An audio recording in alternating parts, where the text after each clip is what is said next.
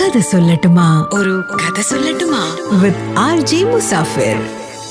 നിങ്ങൾ ആലോചിച്ച് നോക്കിയിട്ടുണ്ടോ? നമ്മൾ എപ്പോഴെങ്കിലും പറഞ്ഞ ഏതെങ്കിലും ഒരു വാക്കിന്റെ പുറത്ത് ഒരാൾ അയാളുടെ ജീവിതത്തിൽ തന്നെ വലിയൊരു സക്സസ് ഉണ്ടാക്കുന്ന കാര്യം വാൾട്ടർ സ്കോട്ടിന്റെ കാര്യം അങ്ങനെയാണ്. ആക്ച്വലി വാൾട്ടർ സ്കോട്ടിനെ കുറിച്ച് നിങ്ങളൊന്ന് ഗൂഗിൾ ചെയ്ത് നോക്കിക്കഴിഞ്ഞാൽ മനസ്സിലാക്കാം.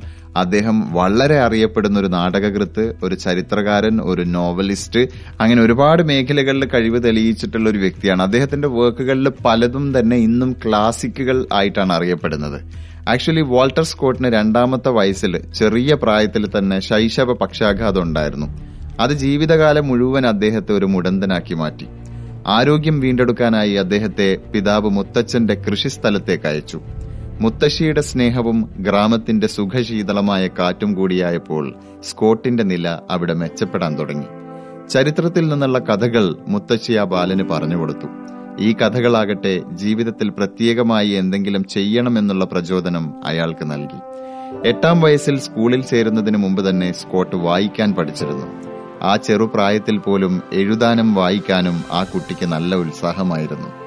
കഥകൾ പറയുന്നതിൽ ആ ബാലൻ ഉണ്ടായിരുന്ന കഴിവ് സഹപാഠികളെ അത്ഭുതപ്പെടുത്തി.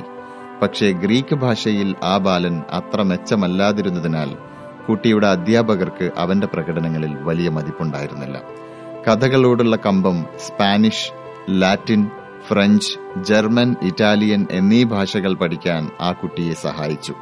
എന്നിട്ടും സമർത്ഥനായ വിദ്യാർത്ഥിയായി അവൻ പരിഗണിക്കപ്പെട്ടിരുന്നില്ല.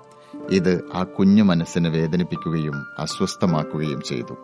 യഥാർത്ഥത്തിൽ അധ്യാപകരുടെ അവഗണനയും പിന്തുണയില്ലായ്മയും ആ മനസ്സിനെ വിഷാദത്തിലാക്കി. അങ്ങനെയിരിക്കെയാണ് അക്കാലത്ത് ഒരു ആർട്ട് ഗാലറിയിൽ നടന്നു വന്നിരുന്ന ഒരു ചിത്ര പ്രദർശനം കാണാൻ വാൾട്ടർ സ്കോട്ട് പോകുന്നത്. അവിടെ പ്രസിദ്ധനായ സ്കോട്ടിഷ് കവി റോബർട്ട് ബേൺസും ഏതാനും സുഹൃത്തുക്കളും തമ്മിൽ ഒരു ചിത്രത്തെക്കുറിച്ച് ചർച്ച ചെയ്യുന്നത് സ്കോട്ട് കാണാനിടയായി. ഒരു കവിതയിൽ നിന്നുള്ള ഏതാനും വരികൾ ആ ചിത്രത്തിൽ എഴുതിയിരുന്നു. ആ കവിതയുടെ രചയിതാവിന്റെ പേര് ഓർമ്മിക്കാൻ ബേൺസ് ശ്രമിച്ചു നോക്കി. എത്ര ശ്രമിച്ചിട്ടും കവിയുടെ പേര് അദ്ദേഹത്തിന് ഓർമ്മ വന്നില്ല. സുഹൃത്തുക്കളോട് ചോദിച്ചിട്ടും ഒരു രക്ഷയുമുണ്ടായില്ല ആർക്കും ആ കവിയെ ഓർമ്മ വന്നില്ല. ആ മുതിർന്നവരുടെ സംഭാഷണം ശ്രദ്ധിച്ചു വരികയായിരുന്ന സ്കോട്ട് മുന്നോട്ട് കയറി നിന്ന് ആ കവിയുടെ പേര് വിളിച്ചു പറഞ്ഞു. മാത്രമല്ല ആ കവിതയിലെ ശേഷിച്ച ഏതാനും വരികൾ ഉച്ചത്തിൽ ചൊല്ലുകയും ചെയ്തു. അത് ബേൺസിന് വലിയ സന്തോഷവും ആശ്ചര്യവും ഉണ്ടാക്കി.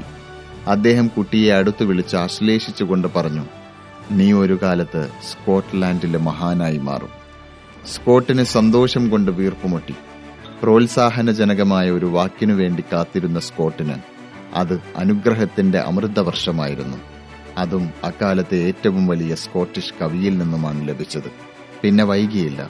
സ്കോട്ട് ഒരു വലിയ കവിയും നോവലിസ്റ്റുമായി മാറാനുള്ള ശ്രമങ്ങളിൽ വ്യാപൃതനായി. ശേഷം നടന്നത് ചരിത്രമാണ്. ആ ചരിത്രത്തിലേക്ക് സ്കോട്ടിനെ നയിച്ചത് പ്രോത്സാഹനജനകമായ ഒരേ ഒരു വാക്യം മാത്രമാണ്.